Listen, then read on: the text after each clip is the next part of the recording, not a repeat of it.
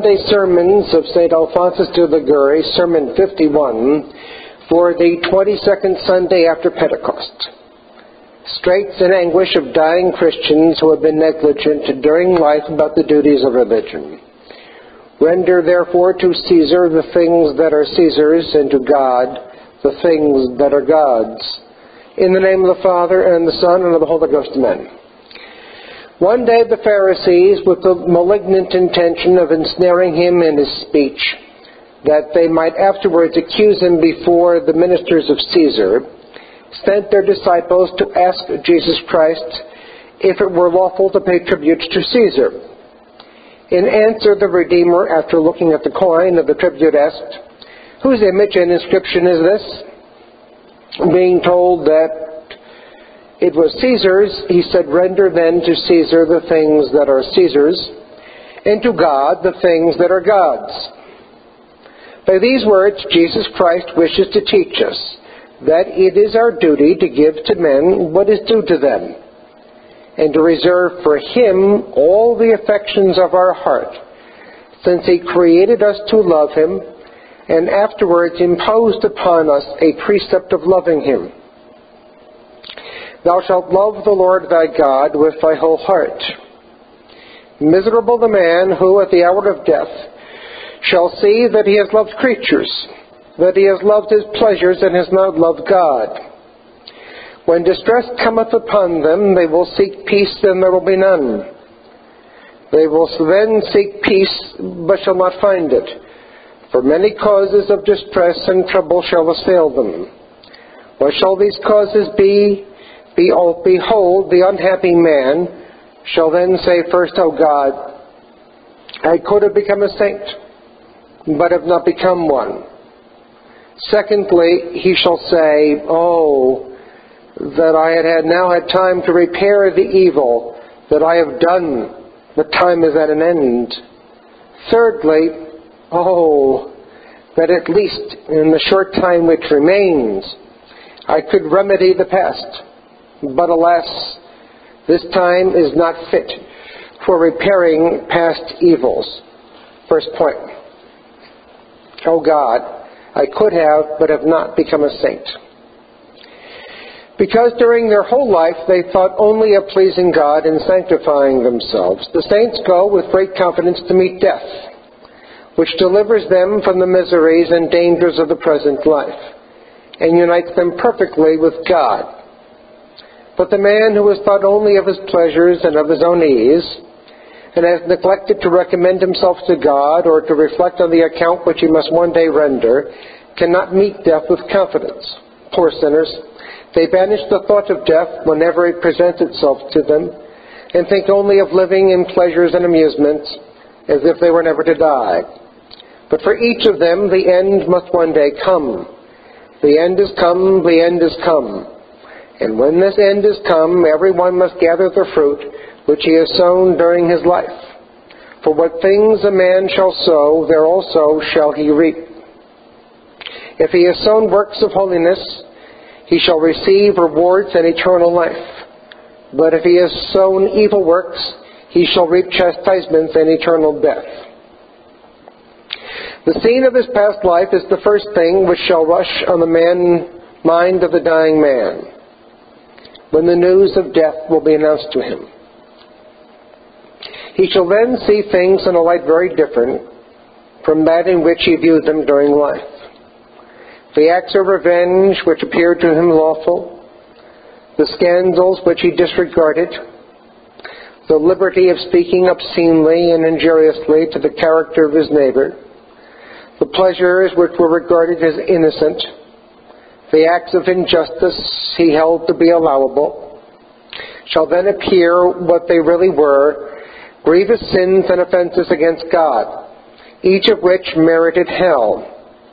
Alas, those blind sinners who voluntarily blind themselves during life by shutting their eyes to the light shall at death involuntarily see all the evil they have done. Then shall the eyes of the blind be opened. At the light of the candle which lights him to death, the wicked shall see and shall be angry.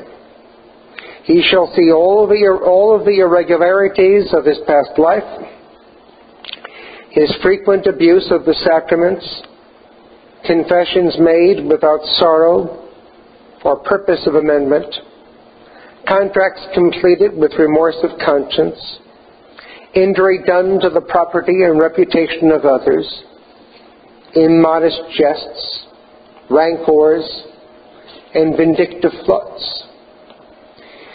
He shall then see the bad examples which he gave to young persons who feared God, and whom he treated with contempt and turned into derision, by calling them hypocrites and other reproachful names.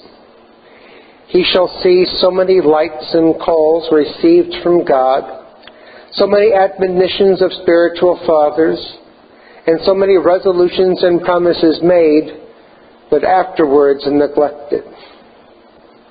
He shall see particularly the bad maxims by which he regulated his conduct during life. It is necessary to seek the esteem of the world and to preserve honor, but is it necessary for a man to preserve his honor by trampling on the honor due to God? We ought to indulge in amusements as often as we can, but is it lawful to indulge in amusements by insulting God? Of what use to the world is the man who lives in poverty and has no money? But will you, for the sake of money, lose your soul? In answer to these questions, the sinner says, No matter what can be done. If we do not make a fortune in the world, we cannot appear among our equals. Such the maxims of the worldling during life, but at death he shall change his language. He shall then see the truth of that maxim of Jesus Christ. What doth it profit a man if he gain the whole world and suffer the loss of his own soul? Unhappy me, the worldling shall exclaim on the bed of death. I have had so much time to tranquilize my conscience, and behold, I am now at the point of death, and I find my soul burdened with so many sins. What would it have cost me to have broken off such a friendship, to have gone to confession every week, to have avoided certain occasions of sin? Ah, very little. But though it should have cost me a great deal of pain and labor, I ought to have submitted to every inconvenience in order to save my soul. Salvation is of greater importance to me than the dominion of the entire world. But alas, the sentiments of negligent Christians at death are as fruitless as the sorrows of the damned, who mourn in hell over their sins as the cause of their perdition, but mourn in vain. At that time, they derive no consolation from their past amusements or pomps, from their exalted dignities, or from the humiliation of their rivals. On the contrary, at the hour of death, these things, like so many swords, shall pierce their hearts. Evils shall catch the unjust man unto destruction. At present, the lovers of the world seek after banquets, dances, games, and scenes of laughter and joy. But the time of death, this laughter and joy, as St. James says, shall be turned into mourning and affliction. Let your laughter be turned into mourning and your joy into sorrow. Of this we see frequent examples. A young man who entertained his companions by sallies of wit and by immodest jests is seized with a severe illness. His friends come to see him and find him overwhelmed with grief and melancholy. He indulges no more in jests or laughter or conversation if he speaks at all, his words are words of terror or despair. His friends ask why he speaks so despondingly, why he is so melancholy. Have courage, they say, your illness is not dangerous. They endeavor to inspire hope and cheerfulness, but he is silent. And how can he be cheerful when he feels his conscience burdened with many sins? sees that he must soon appear before Jesus Christ to give an account of his entire life. and that he has much reason to fear that he shall receive the sentence of eternal death. He will then say, O fool that I have been, Oh, that I had loved God. Had I loved him, I should not now find myself in these straits, in this anguish. Oh, that I had time to tranquilize the troubles of my conscience. Let us pass to the second point. Oh, that I had time to repair the evil I have done, but now time is at an end. Oh, that I had time, he will say, to repair the past. But when will he say this? When the oil in the lamp is consumed? When he is on the point of entering into eternity? One of the greatest causes of the distress and anguish of the careless Christian at the hour of death is the remembrance of the bad use he has made at the time in which he ought to have acquired merits for heaven, and in which he has accumulated merits for hell. Oh, that I had time! Do you seek for time? You have lost so many nights in gaming, and so many years in indulging the senses, without ever thinking of your soul. And now you seek for time, but time is no more. Time shall be no longer. Were you not already admonished by preachers to be prepared for death? Were you not told that it would come upon you when you least expected it? Be you ready, says Jesus Christ, for at what hour you think not, the Son of Man will come. You have despised my admonitions and have voluntarily squandered the time which my goodness bestowed upon you in spite of your demerits. But now time is at an end. Listen to the words in which the priest that assists you shall tell you to depart from this world. Go forth, Christian soul, from this world, and where shall you go? To eternity, to eternity. Death respects neither parents nor monarchs. When it comes, it does not wait, wait even for a moment. Thou hast appointed his bounds which cannot be passed. Oh, what terror shall the dying man feel at hearing the assisting priest tell him to depart from this world? What dismay shall he experience in saying within himself, This morning I am living, and this evening I shall be dead. Today I am in this house, tomorrow I shall be in the grave. And where shall my soul be found? His terror shall be increased when he sees the death candle lighted, and when he hears the confessor order the relatives to withdraw from his chamber, and to return to it no more. It shall be still more increased when the confessor gives him the crucifix and tells him to embrace it, saying, Embrace Jesus Christ and think no more of this world. He takes the crucifix and kisses it. But in kissing it, he trembles at the remembrance of the many injuries which he has offered to Jesus Christ. He would now wish to repent sincerely of all of his, of his injuries to his Savior, but he sees that his repentance is forced by the necessity of his approaching death. He, says St. Augustine, who was abandoned by sin before he abandons it, condemns it not freely but through necessity. The common delusion of worldlings is that earthly things appear great, and that the things of heaven, being distant and uncertain, appear to be of little value. They regard tribulations as insupportable and grievous sins as unimportant. The miserable beings are as if they were shut up in a room filled with smoke which hinders them from seeing objects before their eyes. But at the hour of death, this darkness shall vanish, and the soul shall be, begin to see things in their real colors. At that hour, all temporal things appear to be what they really are vanity, lies, and deception.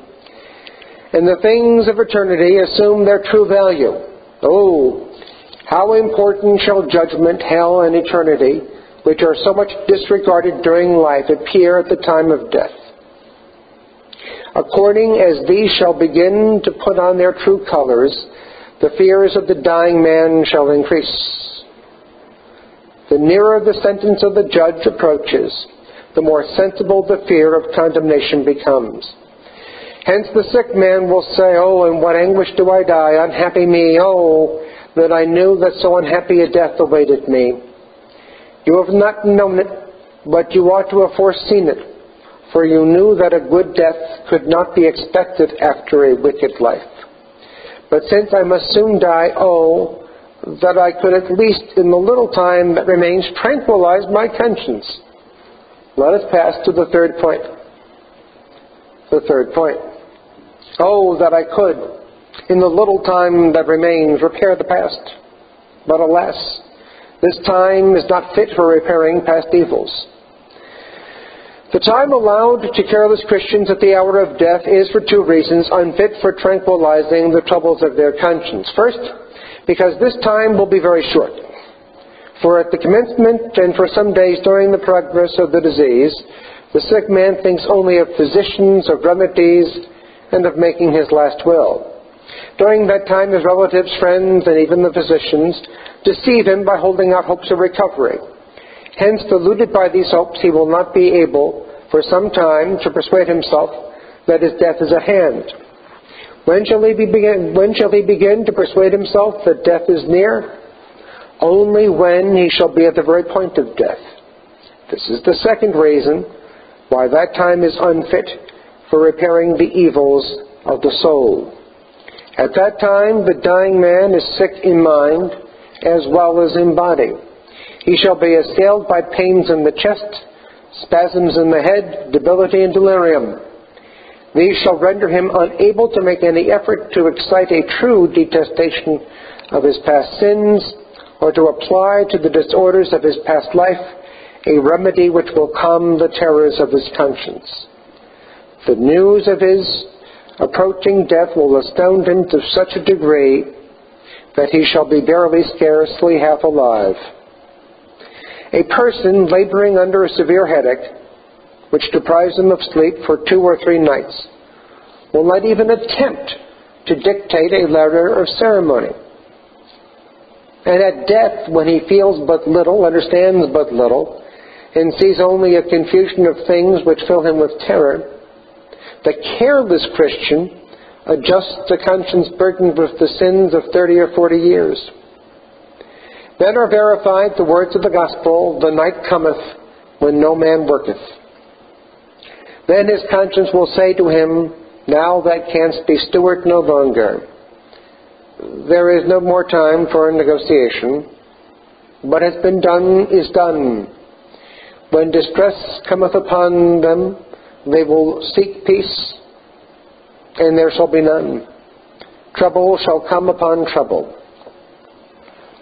It is often said of a person that he led a bad life, but afterwards died a good death that by his sighs and tears he gave proofs of sincere repentance. The wailing of such persons proceeds not from sorrow for their sins, but from the fear of imminent death. He was not afraid of sinning, says the holy doctor, but of burning. Till this moment, the dying man has loved his sinful objects. Will he now detest them? Perhaps he will love them with more tenderness, for the objects of our affection become more dear to us when we are afraid of losing them. The celebrated master of St. Bruno died with signs of repentance. But when laid in the coffin, he said that he was damned. If at the hour of death, even the saints complain that, on account of the state of the head, they can think but little of God or make but little effort to excite good acts. How can the negligent Christian makes, make these acts at death when he was not in the habit of making them during life? It may be said that he appeared to have a sincere sorrow for the wickedness of his past life. But was his sorrow true sorrow? The devil persuades him that the wish to have sorrow is true sorrow, but he deceives them. The dying man will say, I am sorry from the bottom of my heart, but these words shall come from a heart of stone. From the midst of the rocks they shall give forth their voices. But he has frequently been at confession and has received all the sacraments. He has died in perfect resignation. Now the criminal who goes to be executed, appears to be perfectly resigned. But why? Because he cannot escape from the officers of justice who bring him in chains to the place of execution. A moment on which eternity depends. This moment made the saints tremble at the hour of death and made them exclaim, O God, where shall I be in a few hours? Sometimes, says St. Gregory, the soul even of the just man is disturbed by the terror of vengeance. What then shall be the careless Christian who has disregarded God? What will he feel when he sees the scaffold prepared on which he must die? His eyes shall see his own destruction, and he shall drink of the wrath of the Almighty. He shall see with his own eyes death prepared for his soul, and shall from that moment begin to feel the anger of the Lord. The viaticum which he must receive, the extreme unction which will be administered to him, the crucifix which is placed in his hands, the recommendation of the soul which is read by the assisting priest, the lighting of the blessed candle, all these shall form the scaffold of divine justice. The poor sick man perceives that he is already in a cold sweat, and that he can no longer move or speak, that his respiration has begun to fail. In a word, he sees that the moment of death is at hand. He sees that his soul, defiled with sins, and the judge is waiting for him. Hell burning under his feet. And in this confusion of darkness and terror, he shall enter into eternity. Oh, that they would be wise, and would understand, and would provide for their last end. Behold, dearly beloved, how the Holy Ghost exhorts us to provide now for the terrible straits and distress by which we shall be encompassed at death, and to adjust at present the accounts which we must render to God for it will then be impossible to settle these accounts so as to save our souls. My crucified Jesus, I will not wait till death to embrace thee. I embrace thee at this moment. I love thee above all things, and because I love thee, I repent with my whole heart of all the offenses and insults I have offered to thee, who art infinite goodness. And I purpose and hope, with thy grace, to love thee always and never more to offend thee. Through the merits of thy passion, I ask thee to assist me. Hail Mary, full of grace, the Lord is with thee. Blessed art thou amongst women, and blessed is the fruit of thy womb, Jesus. Holy Mary, Mother of God, pray for us sinners now and at the hour of our death. Amen. St. Alphonsus de Liguori, pray for us in the name of the Father, and of the Son, and of the Holy Ghost. Amen.